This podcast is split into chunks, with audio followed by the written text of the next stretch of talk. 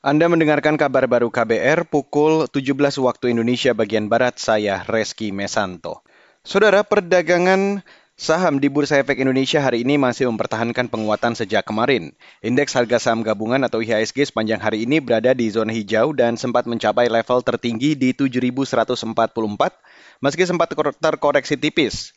Dikutip dari RT Business, IHSG sore ini ditutup menguat 16 poin atau 0,23 persen ke level 7.102. Dengan begitu, IHSG terus menghijau dalam tujuh hari berturut-turut.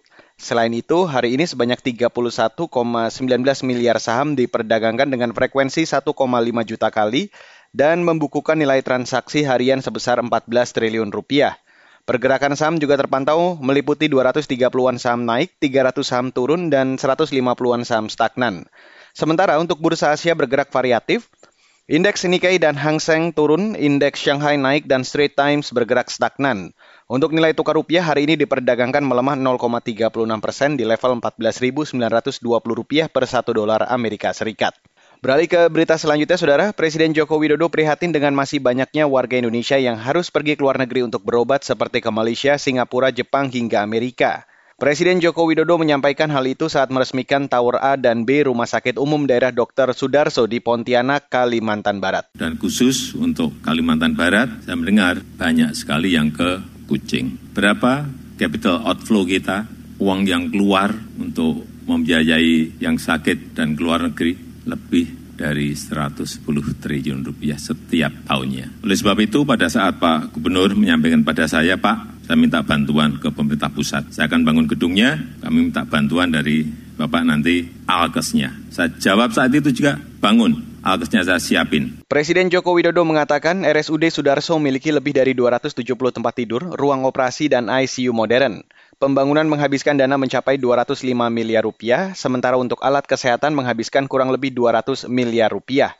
Jokowi mengatakan pembangunan rumah sakit ini merupakan bentuk gotong royong pemerintah untuk menyelesaikan masalah ketidaksiapan fasilitas kesehatan di Indonesia.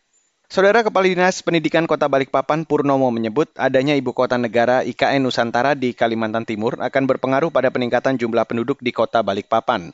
Purnomo khawatir penambahan penduduk tidak sebanding dengan fasilitas kesehatan dan pendidikan yang ada saat ini. E, masih memerlukan dukungan gedung sekolah, ya memang representatif apabila dengan keberadaan IKN. Kita tahu gemuruhnya menjadi IKN di kota Olangi di Provinsi Kalimantan Timur ini juga berdampak pada pendatang-pendatang yang juga membawa anak-anak usia sekolah.